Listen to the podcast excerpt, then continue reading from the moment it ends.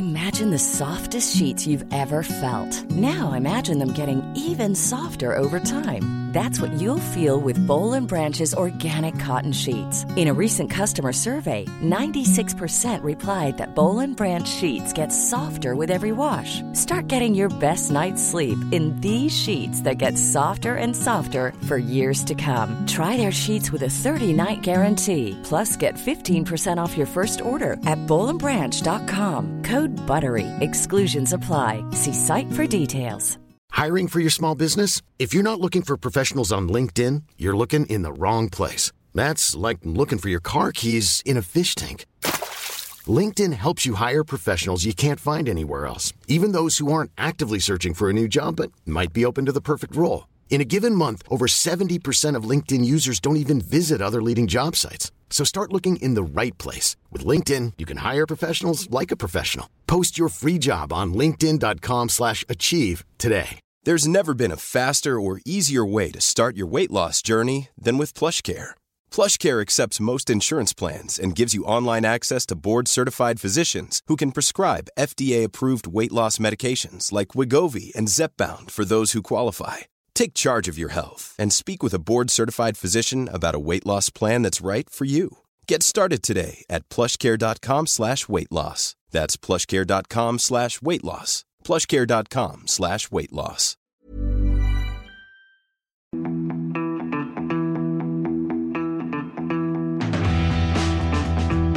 Welcome to the CollectingCars.com podcast with Chris Harris and Edward Lovett.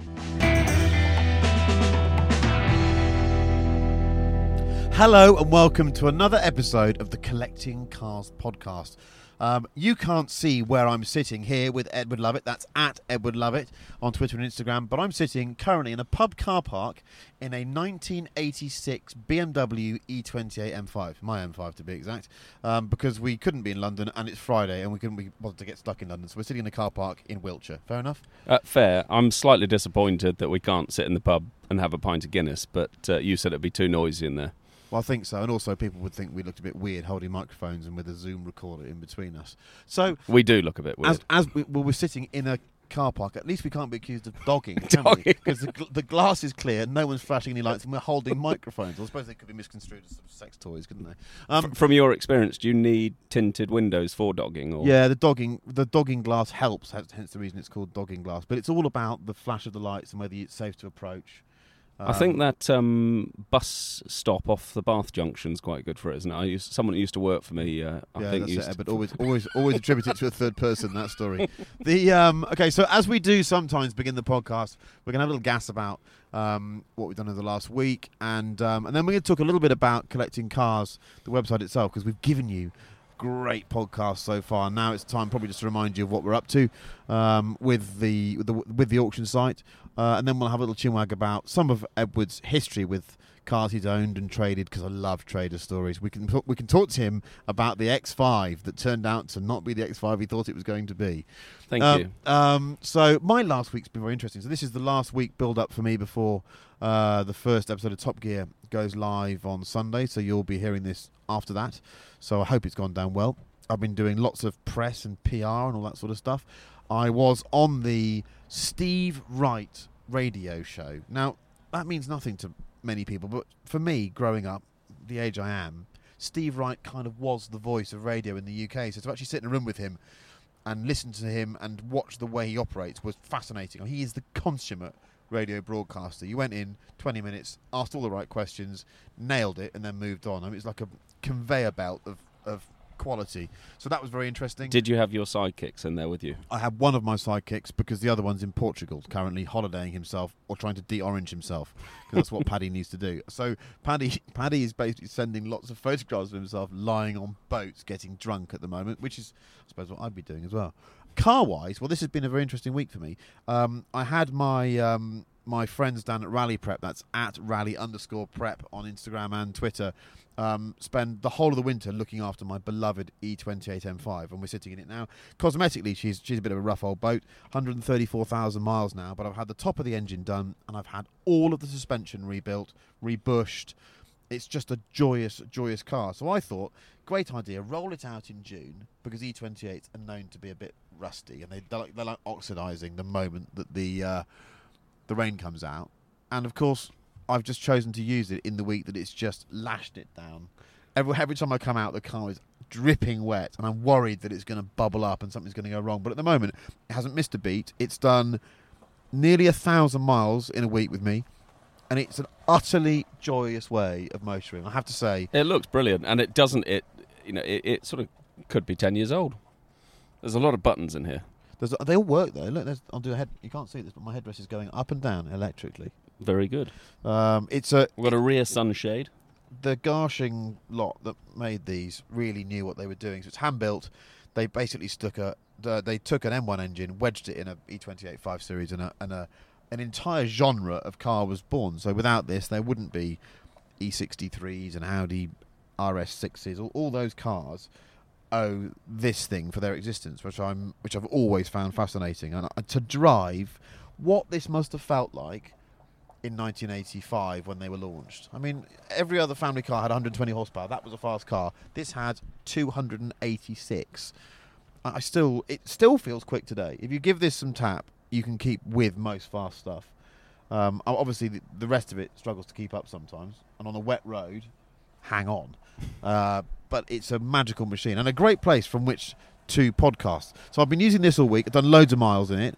I've been up and back to London a zillion times. What else have I driven? I had a little go on my Aprilia 200, which is a great motorcycle. I had a go on that earlier in the week. Are you still testing a uh, one of UK top ten No, selling cars? No, we've we've we've we kind of stopped that because I couldn't get hold of two of the top ten, and and um, we're going to resume it and go back to some ordinary cars. I think of all of them, it was the Golf, just the normal cooking. I had a Golf TDI that had 140 PS. It had too many toys on it; it was too expensive. But that was the best ordinary car I've driven all year. I still think the answer to most questions is Golf. Golf. I, I, I, We were we, we need car. we need a pool car for the the company at the moment, and I couldn't help myself but looking at a Golf, and googled Golf GTI uh, reviews, and it was your one in um, uh, Portugal or Spain or somewhere like that. they're they're mega machines. I think the Golf does it all. A current Golf GTI, just a five door dark blue with the you know the, the cloth trim and a With the Burberry gearbox. interior, Yeah, them. Well, you know, you love a bit of Burberry, don't you? I think my ba- my favourite Burberry story, and I'm now going to reference the wonderful Jonny Smith, who is at Car Pervert on uh, on Twitter, was when they were at Max Power. Do you remember that? Well, we had this. I'm not sure we were recording when we had this conversation. Well, uh, the couple Cavalier- the. Cavalier. God Almighty! What, what genius thinking when they're at max power. This is over to you, Johnny. And we'll, I know I'm going to come on your show at some point, and we're going to discuss this again. But I, I just hands up to the genius uh, of of taking a Cavalier, painting it Burberry colours, and then parking it outside London's flagship Burberry store with all of your caps on and calling it the Cavalier.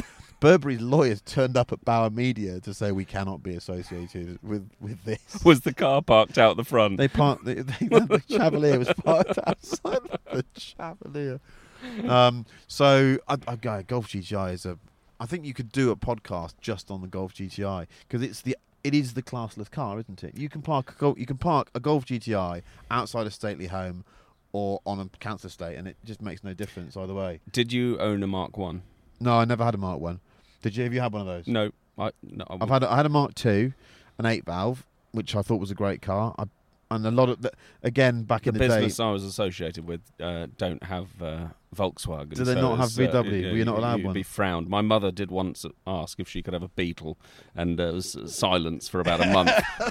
But you had a Porsche dealership. I mean, that's the same thing. Isn't it? It's a Beetle, isn't it?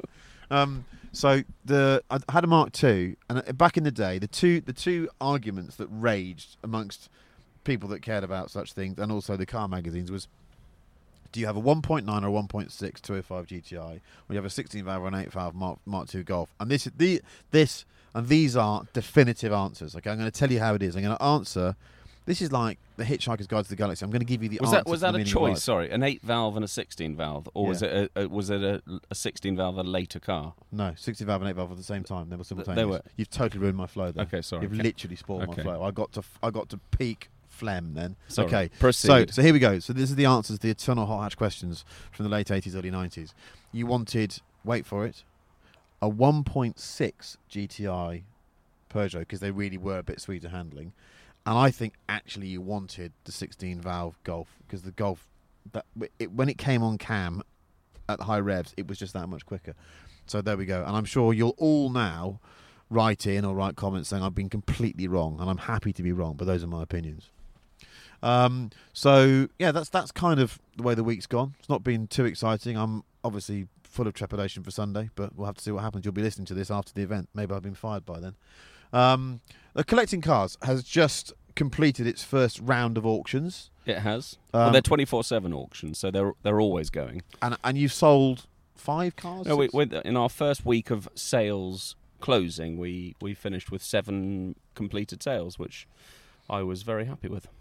and and for me, the key bit was the was the wheels, the F40 wheels, The F forty wheels, yeah, set of rims. yeah, and tyres. What about the F50? They sold to Luxembourg. F F50 rims. Uh, F fifty rims are closing today. Um, Do you reckon they might or not? Uh, they're going to sell for Are they? sure. Yeah, brand new set of F fifty rims. I love the comment on collecting cars on Instagram. Which someone just wrote, "Will they fit my Honda?" Uh, we'll try. if you get the drill out. so yeah, that's that's about all the plugging I can do. I'm not I'm not a shameless plugger. I find it quite difficult, so I'm going to have to sidestep that. Ed will want to now come and sort of um, plug it further, but I'm we're leaving it there. You know it's there. Go and sign up. Have a look at the stuff. I can't stop looking.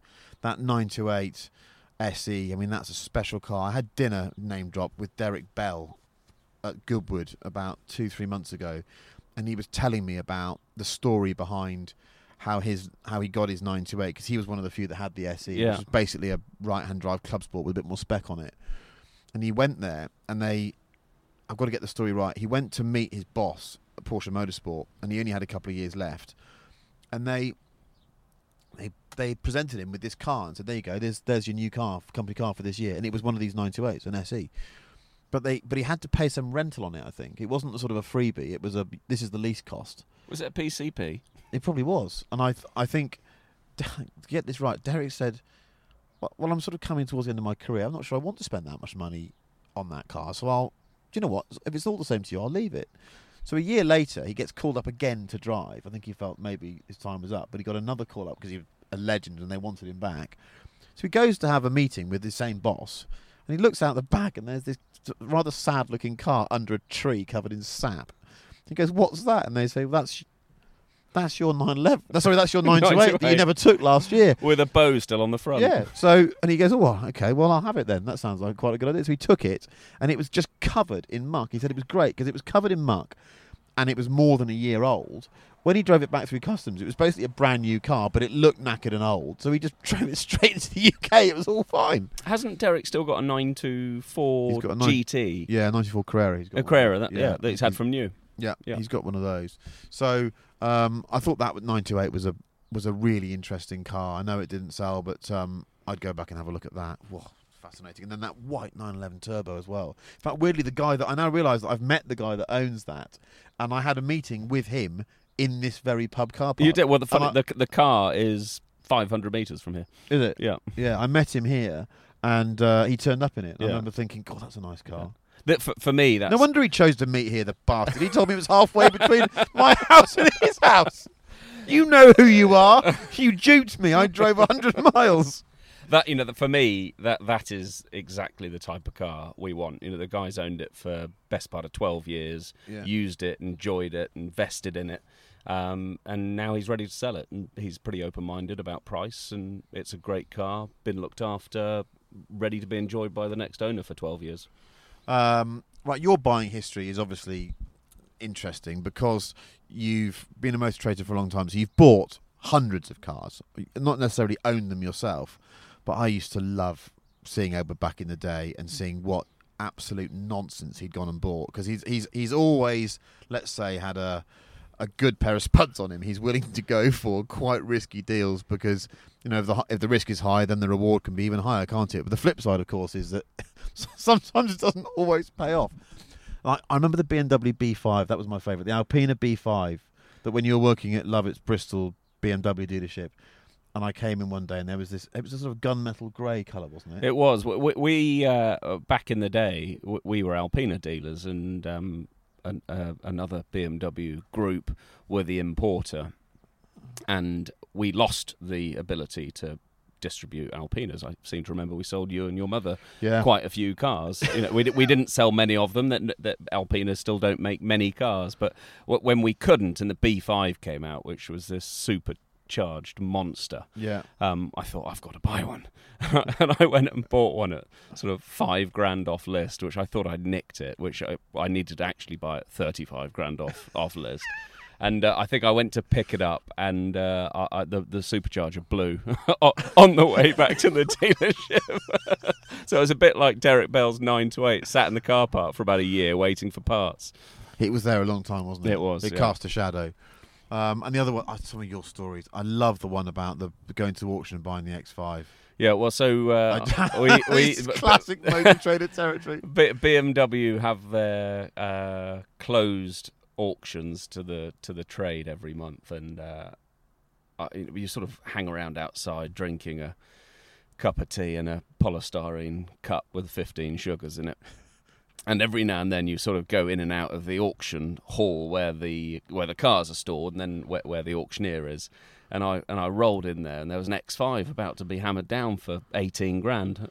I couldn't help myself. Oh my god, that's cheap. Put put put my hand up uh, and bought it, and uh, it's sold to you. And I was like, "Where result?"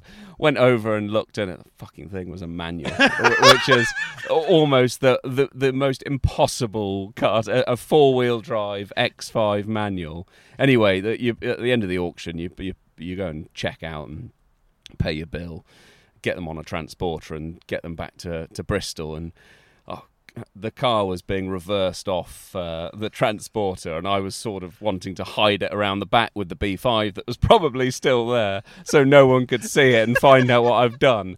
And some some bloke randomly was stood there, was like. Oh, I quite like that one. What's that? And uh, the salesman was like, "Oh, that's a manual uh, X5." Very rare, sir. very, rare. very, very rare. Bought it. I'm not sure all four wheels weren't off the transporter yet, and we had a deal. I slept quite well that night. Blimey. I, I, I, I think the motor trade for me is one of the most colourful environments. Uh, I love the stories. I, I, I almost prefer motor trade stories to any other type of car story because there's always a there's always a bit of naughtiness. I mean, we know that it's a it can be a shady game, but I just I love the way people flip things. I love the language of the motor trade as well. I just you know some of the some of the phrases that get used. You know when someone's trying to sell you something and they'll or it's showing a bit of leg or something. There's all this sort of stuff. I just think it, I, I completely adore it. And the old school motor trader with his briefcase and his checkbook. Yeah. And I just I just I I think it's wonderful. And sadly the We're talking about you, Duncan Watts. yeah, sorry, Watto. Um, and uh, I just, I think the world's changing, sadly, and I, I'm going to miss those characters. It is. I, ha- I had to ask someone the other day um, if Glass's Guide still still exists. exist? I don't think it does. It's all online. So now your average car sales manager, when he needs to value a car, doesn't use his head. He just types into the registration and the mileage into a keyboard, and it says it's worth fifteen thousand three hundred and fifty quid. And that's that. Then that's up. But for the stuff, for the top end stuff, which you now specialise in a bit more, international collectibles, do you? I mean, there isn't a book, is there? No, it's just not. a what you've paid for it. You need, a, you know, you need to earn a living out of it. So you've got to make a margin on it. That's the whole point. Yeah. And then, and it's just stick your finger in the air. Is it really? I, I think to a certain degree it is, and especially in this market, you know, you can, you can go on and look at the variety of websites there are around the world or around Europe, and and look for comparables. But in, what you really need to do is make sure you're looking at these websites day in day out, because if you just go on to take a snapshot of what the market's doing today. If Yeah. you've been on there every day for the last 12 months, you'll know that most of those cars have been there for 12 months' time. And the, unfortunately, you know, the owners look at these same websites to get an idea of what their car's worth, and they automatically think their car is worth the same, if not more, than another one that's advertised. But because they haven't been looking at it day in day out for twelve months, They don't have a full picture. No, they don't have a full picture, and, uh, and and and that's where you know dealers get a s- shady reputation. You know, if a car's a million quid, and I bid. 600 grand you know they just think i'm trying to make 400 grand well i'm not you know, you know we, we, we, we work on slim margins in the motor trade Yeah. So, I mean, the, the market is really interesting at the moment. It, you could argue that it's a bit of a bloodbath and those situations can be viewed one of two ways. It's either time to consolidate, knuckle down, and just not worry, or there's opportunities. So, what do you what do you think at the moment? And specifically, what what cars interest you? What cars make you think I can still move those? There's still interest in those. Yeah, well, uh, you know, I, I still get offered like many dealers uh, from brokers and from from owners. You know, I've got a GT3 RS turning up, and you know, I, I, I'd take 25 over for it if you want it. You know, th- those those types of cars, pistas, all that sort of stuff. They're all brilliant cars, but the moment you get into a conversation with someone wanting overs, I just lose interest. I just and, and and that's actually affected how I look at modern cars, you know, brand new cars in general at the moment. I, I, I sort of, Isn't there just too much new, swanky, very fast metal out there? I think there is. I think there is, and you know, people don't know what to own, and they're sort of constantly looking around for, for ideas. So one car, you got to you got to buy one car to use for a year. You're going to do it's high days holidays. So you're going to do four or five thousand miles in it, and you're buying it to enjoy driving it, and but also to not lose the shirt off your back. And your budget's couple hundred grand. I know that sounds blasé, and we're we're in rarefied territory, but we've done lots about two CVs, so we'll, Yeah. we'll go back to those. Well, uh, so uh, I'm going to give you a few answers in varying ages because there's a car I'm looking at buying at the moment, and I, and I can't help myself but think that's great value for money, and that's a 996 GT2. Yeah. You know that that's a car The, with the no tra- gen or the second gen. Uh, first gen, Yeah. no traction control, ceramic brakes. You know, I, I always remember taking those cars out for a test drive, and I even think you went out for one with us in a midnight blue. Yeah. Uh, and and I seem to remember. I, I I think you were with Matthew at the time, and you came back, and uh, I think you were even a bit white. I went out in a midnight blue one with Matthew Beard from Porsche Swindon. No TC, no nothing. And it had the original Michelin Pilot Sport tyre on it, which was just rock hard and fairly useless.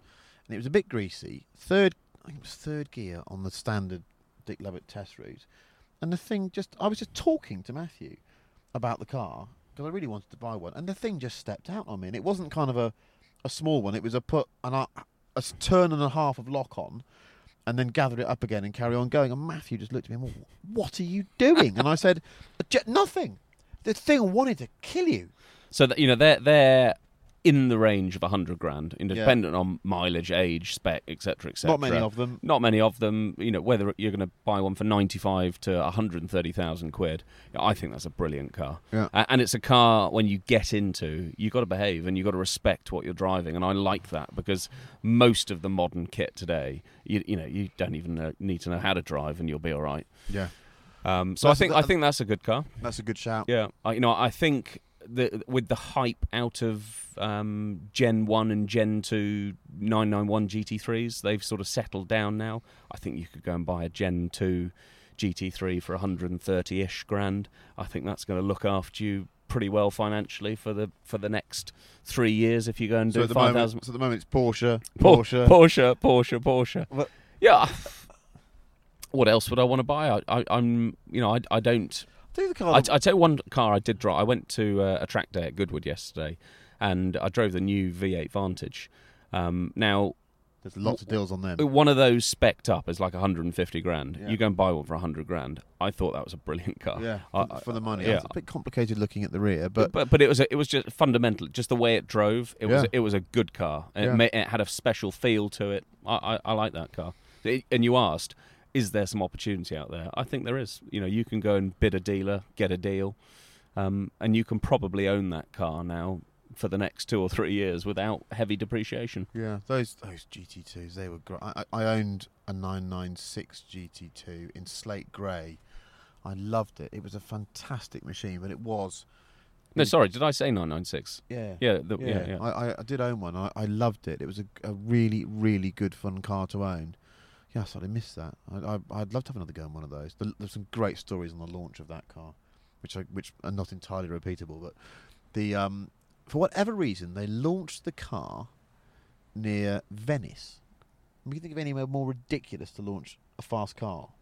well, just on the flats somewhere. just there was some flat land nearby, but uh, you know, it's ridiculous. It's like launching a you know, like launching a bar of chocolate in a furnace. It's just a ridiculous place to go.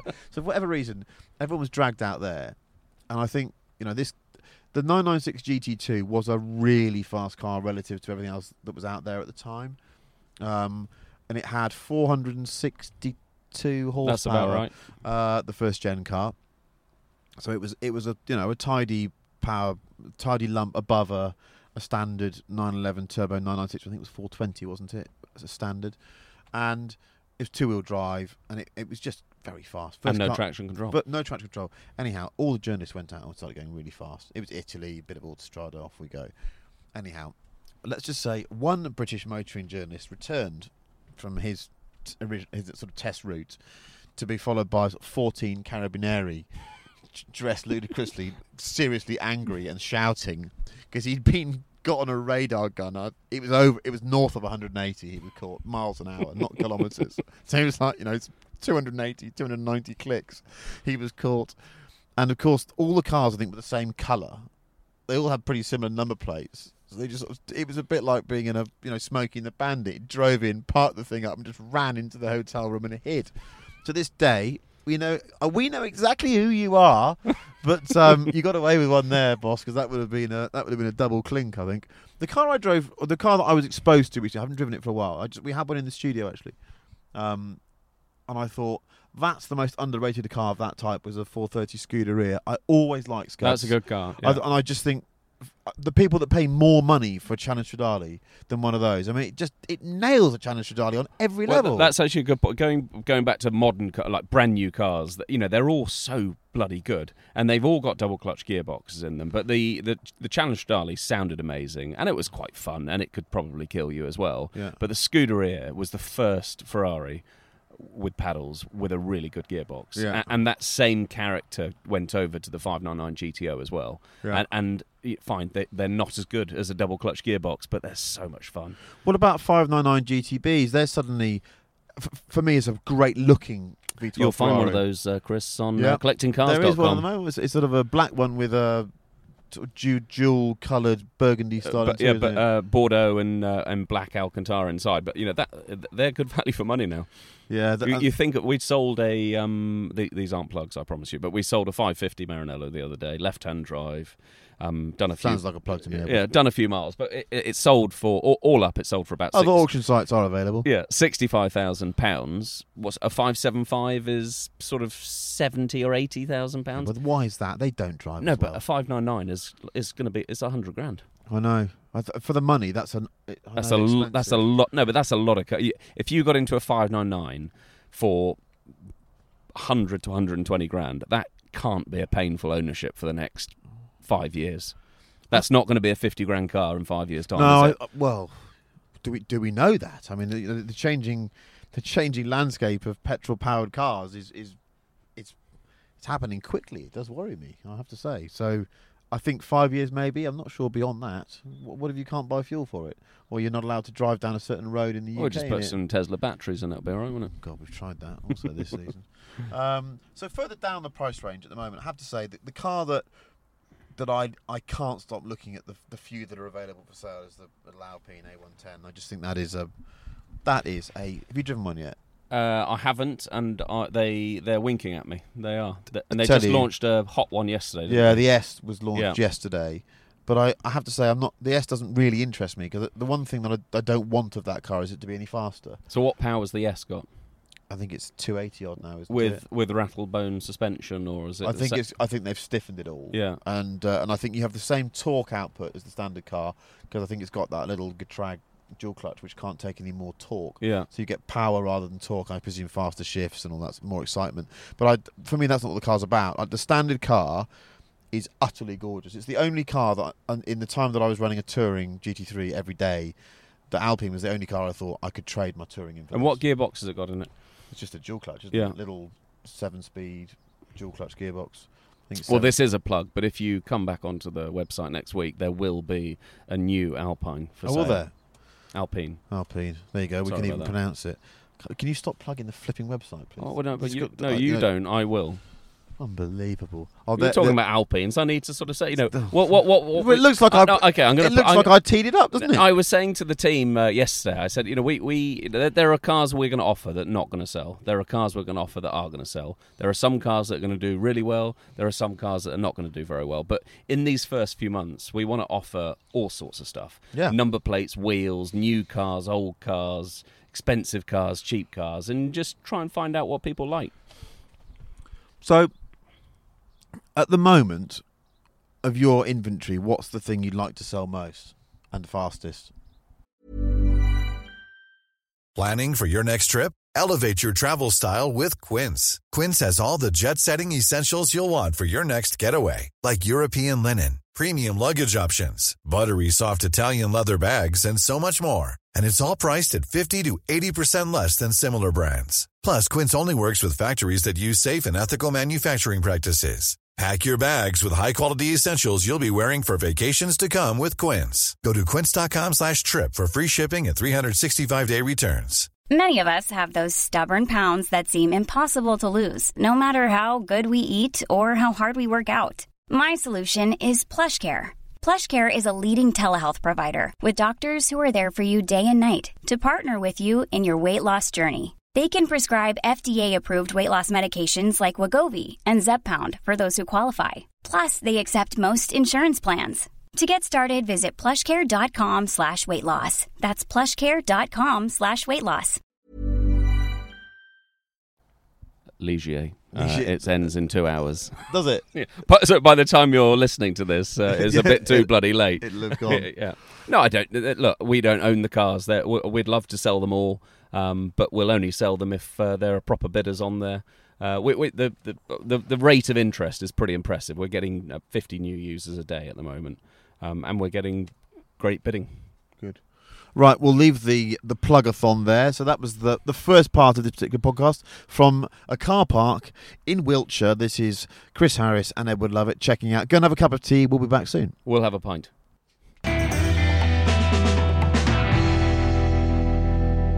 Collecting Cars, the safe, smart, and simple way to buy and sell collectible cars. An online auction platform for the UK and Europe. Follow us on Instagram at Collecting Cars and also collectingcars.com. The CollectingCars.com podcast with Chris Harris and Edward Lovett. Hello and welcome back to the Collecting Cars podcast with myself, Chris Harris, and Edward Lovett. That's at Edward Lovett on Twitter, and I'm at Harris Monkey. Um, so we'll be topical for a minute here now. You might have seen recently, in fact yesterday, a video of a McLaren Speedtail development car on fire on a forecourt. Now I want to start out by saying I'm not here to gloat about this. A at all. petrol forecourt. It's a is. petrol forecourt, yeah. Um, I'm not here to gloat at all because these things happen, but I, I'm fascinated, first of all, by the sort of. There seems to be a lot of immolation going on around McLarens at the moment, which isn't great. Um, and I'm a huge McLaren fan. Um, but also, having having your test cars out in public where these things can happen, because I think the first thing I have to say is if the general public knew how many test cars actually go up in flames, and every manufacturer has it happen, they'd be they probably wouldn't be very happy. But the reason is that they go up in flames whilst they're being tested, so they don't go up in flames when you own them. You know that's that's what happens. But but it wasn't it wasn't a great look, was it? Seeing a Speedtail on fire. Did it drive home? It, didn't look like it completed the journey. No, no, no. So Uh, It's it's you know, uh, the- the- you- you're right. You know the test cars. That's the whole point of of uh, getting these bugs out. But yeah, have, having it on the having it on the street after what's happened with some some Sennas is a is a little scary. how many Sennas have gone up? Uh, in value or in flames?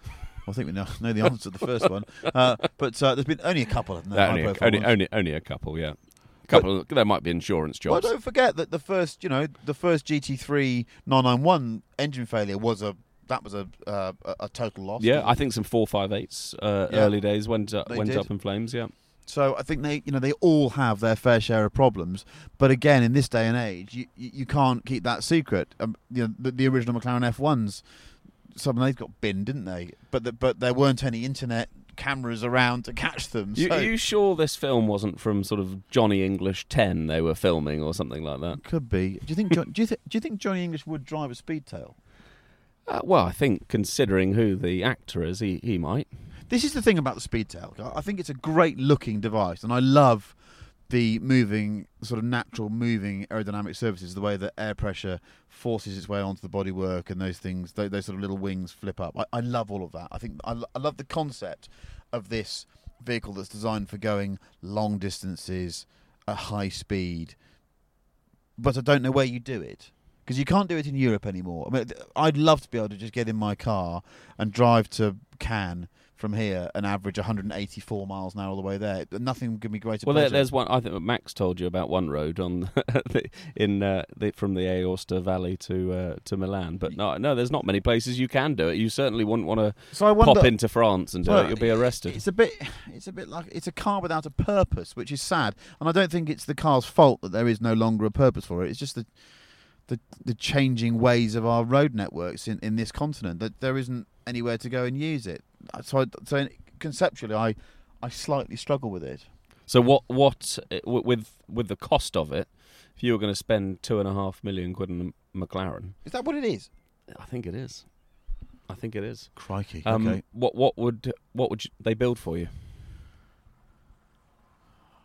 I'm funny with McLaren at the moment. I mean, I, I, I have a very, very particular view on the cars of theirs that I that I like. The cars of theirs that I like are in my top fives. I mean, they they are peerless as motor cars. So the 720S is the best all-round supercar on the planet. I, and if anyone tells me otherwise, then I don't agree with them.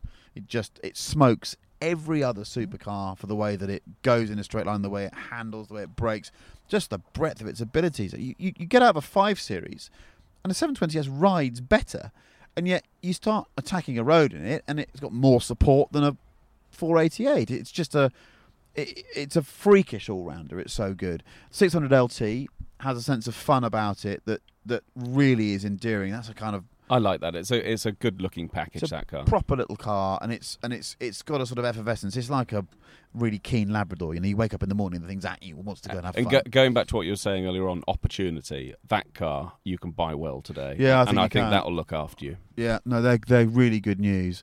Um, and then I think five. Uh, so I think from the from the back catalogue, I still th- I still think six seven five LT is a, a stunning looking car and a great execution. And I think that signalled a big change in the McLaren ethos. They went from being spreadsheet sports cars that just boasted about how how good they were at doing stuff to having a sense of fun. Um, and I, I love the, those. So the LT version of the uh, of the 720. Yes, that's coming soon, isn't it? Yeah. And I've not seen it yet, um, but I'm sure that'll be a corker. And actually, do you know what? Far more appealing to me than the Senna. As as, you know, well publicised. I don't really get the Senna because I don't see the point in a track car that's not that fast on a track and is largely unusable on the road. Has a tiny fuel tank, and you look like a complete knob in it. I, I don't. You know, that's not for me. Um, Edward has one. Edward has one for sale if you'd like one. Um, uh, but I. Um, I think some of the other cars are quite confusing. Like this GT, I don't really get that. You know, that's just a five.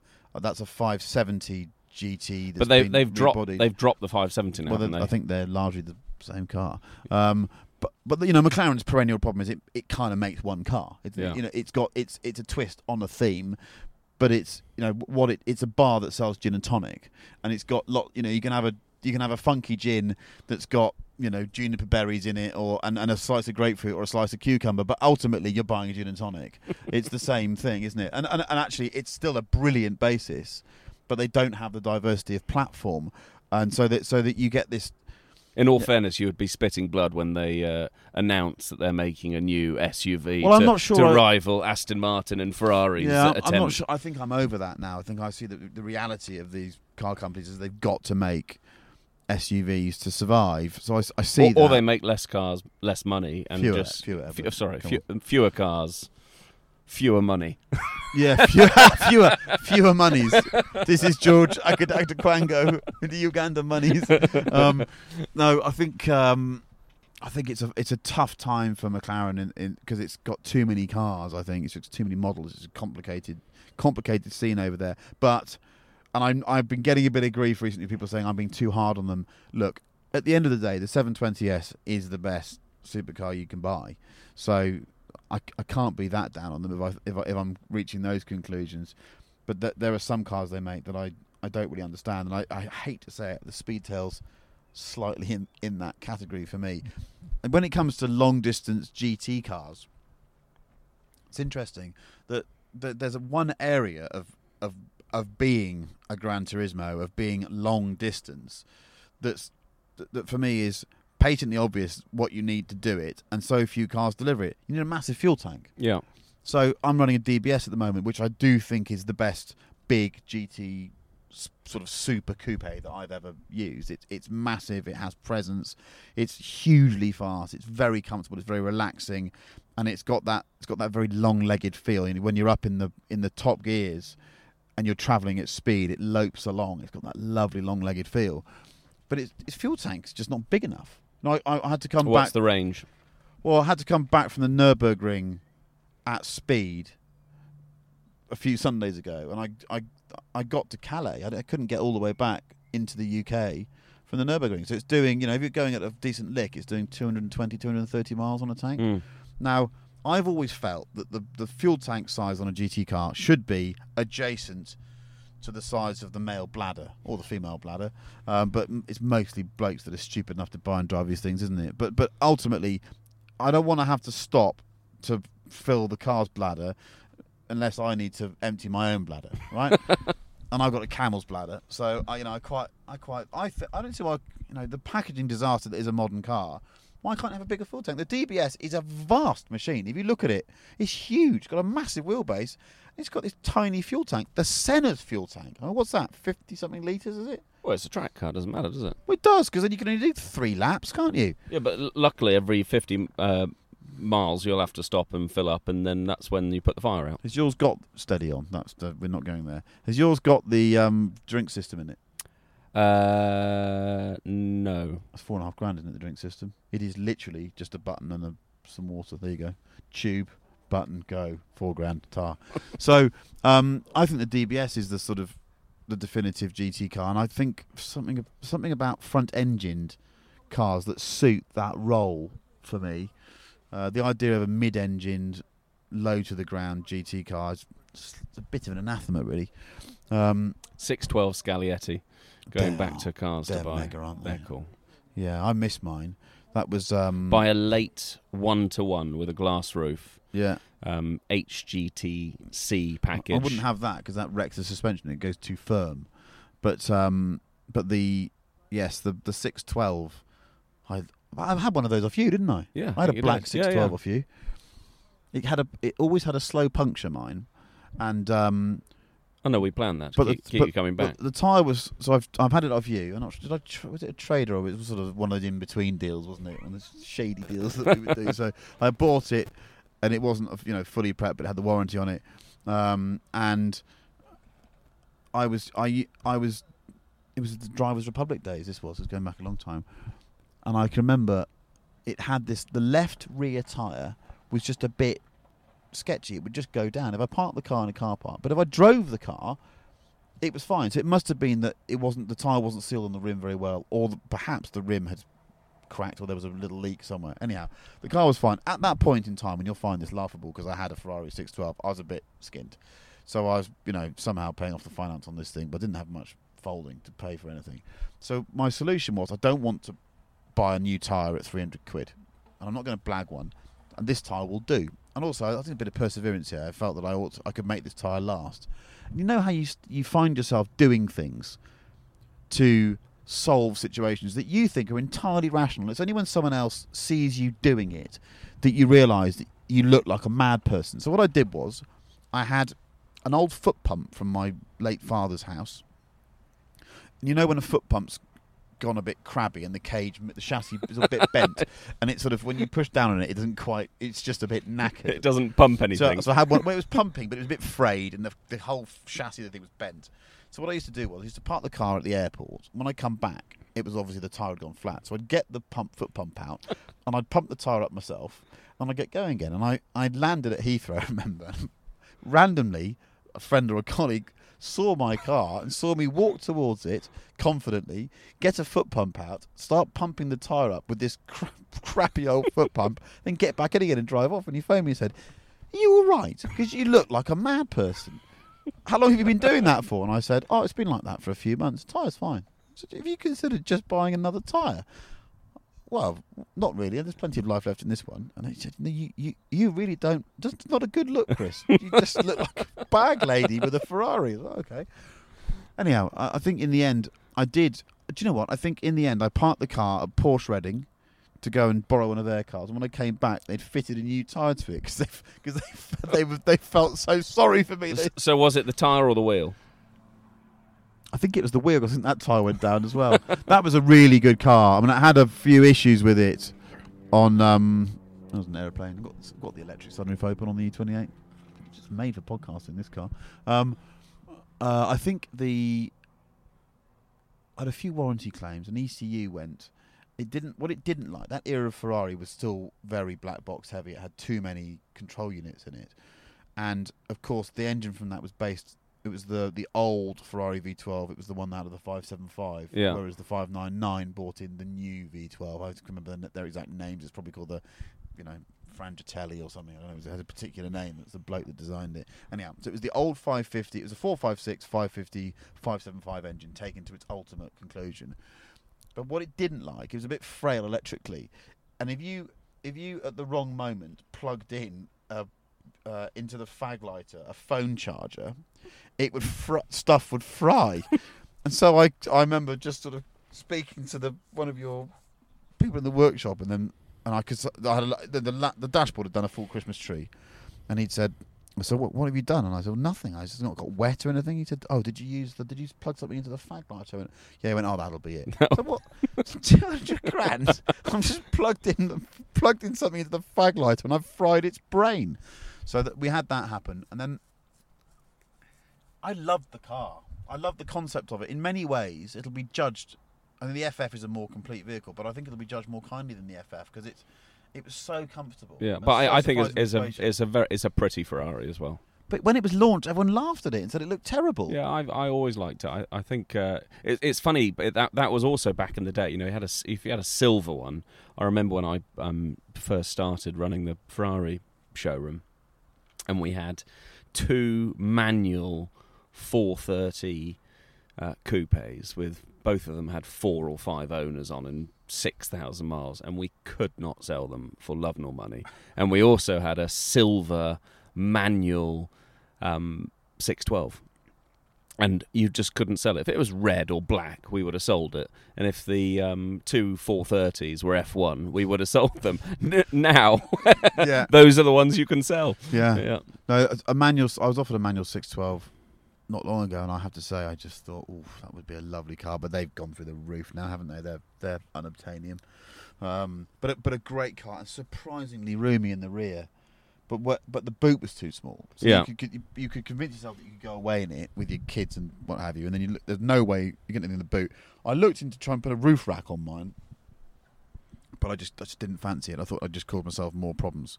But it was mighty fast. And we did a story for Autocar actually, where four of us took the press car, which was silver. Silver was the wrong color because it just it looked so big. In it silver. did, it did. Um, and we, myself, Bill Thomas, if you're listening to this, Bill in Australia, great lad. I think he works for Hyundai now. Um, and Charlie, Cha- Chas Hallett, who was the editor, and excuse me, and I think Charlie Magee, who was a photographer. And the four of us went to drive across the Millau Bridge. Have you been across the Yeah. Millau Bridge? It was the, just completed it. Um, it was one. It was then the, the tallest standing bridge in the world. Think it's now been overtaken by a Chinese structure, but it's still it, drive across. It's like taking off in a seven three seven. It's a remarkable bridge, and we thought the to celebrate the GT credentials of this Ferrari, we'd drive there and back. And we literally got there, took a photo, and went bridge, drove back again. It was a standard random thing to do back in the day. Um, but the way back, it was you know we drove back through the night, and it was the car. The car had real legs.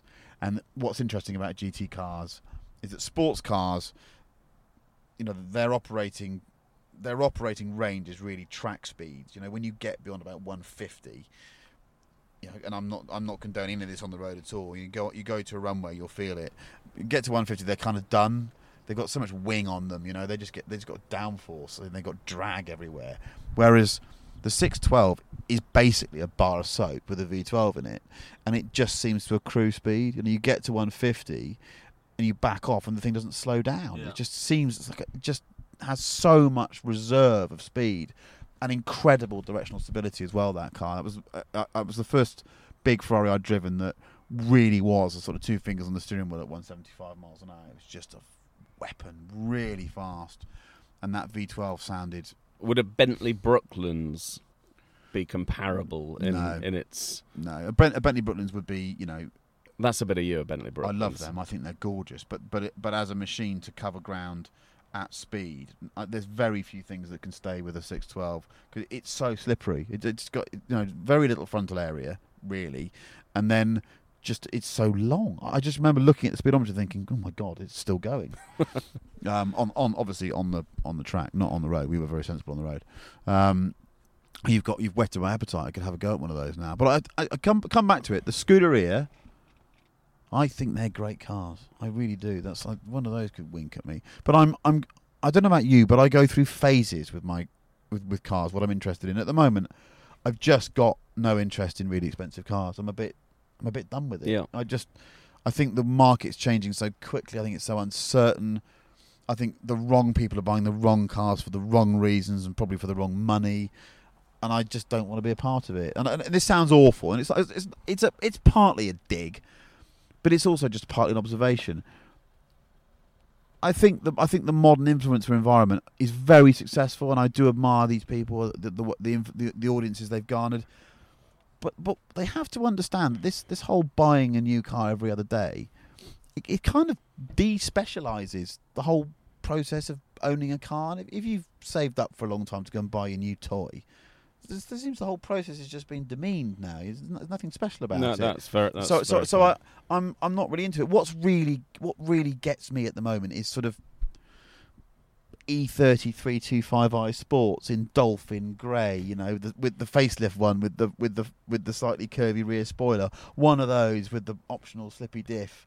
I know they're now Chris isn't a trendsetter, by the way, so No. don't feel the need no, to follow him. no- normally, normally you can do the opposite and do well with me. um, so those are the sorts of cars that really interest me at the moment. I just, uh, I, you know, I, I- I'm definitely being influenced by the fact that I've spent some time driving an old BMW, and I'm, I've the the joy of driving the machine makes me realise that I, to to spend a week in this thing and do a thousand miles as I have done, I've had so much more fun than if I'd been in a 488. I really have. I've you know I've been I've been I haven't been troubling the speed limit anything like you would in the Ferrari. I've got a manual gearbox. I've got three pedals. I've got so many buttons in here to play with that every journey's a joy, and it makes me smile. I I I I, think it's um it's more than the sum of its parts, and I some of so, the top end of the market for whatever reason I've, I've tried to express it there. At the moment, it's cyclical. I'll be back into it again at some point, but right now, I'm kind of off it. Yeah, fair enough. well, I don't. I don't really know what to say. You know, I, I, I don't. Uh, you know, I've got just had a our third child. We drive a G wagon. You know that that's our family car. Any anything sporty, I can't fit the whole crew in, so we just don't use it. Uh, I mean, it's a brave decision because I mean, most people that like cars would never go for the third child, but because you know, you preclude, you know, most fast saloon cars. uh, that is true, and I don't really have a response to that at this time. I'm sure. Well, uh, congratulations! I'm sure he's absolutely glorious. Um, so no, that, so that's. I think. I think w- that's reaching a natural conclusion. There, we've had a, a good you, gas. you don't need any more plugs. No, no. I think we've. I think we've plugged um, collecting cars a bit, um, and I think. Uh, I think you've done a great job. I really do. I sit back and watch it with a sense of wonder, and I, I look forward to seeing what stuff's coming up. This this Alpine will be interesting. I've I'll definitely keep my fingers from. We've also got a classic Alpine coming up Have as you? well. We do. Have you? Yeah. So And, and and do you know what? And I'll, I'll say this now. We've agreed I'm going to auction one of my cars soon as well. I don't know what it's going to be yet, but one of my cars will appear. I think in the next three or four weeks on collecting cars because I've got to have a bit of a clear out. I've got too much old rubbish. Uh, and obviously, I'll just be making way for more old rubbish, but it, it might be time to have a spring clean. So, um, thank you to Edward for Can you, sitting in the uh, car park with me. Can you trot me back up the motorway now before it Yeah. starts raining? Because We'll I'm go- not sure I trust you in this car. No, we'll go and do that right now. Yeah. And uh, and so so that's about it from us. Um, it's goodbye from a Wiltshire car park in an E28 M5. Uh, once more, it's at collecting cars at Edward Lovett at Harris Monkey. Have a great day, whatever you're doing, and we'll welcome you back soon. Bye bye. Thank you very much. Bye for now.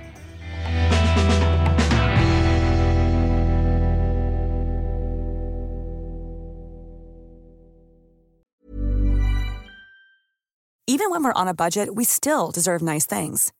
Quince is a place to scoop up stunning high end goods for 50 to 80% less than similar brands. They have buttery soft cashmere sweaters starting at $50 luxurious Italian leather bags, and so much more. Plus, Quince only works with factories that use safe, ethical, and responsible manufacturing. Get the high-end goods you'll love without the high price tag with Quince. Go to quince.com/style for free shipping and 365-day returns.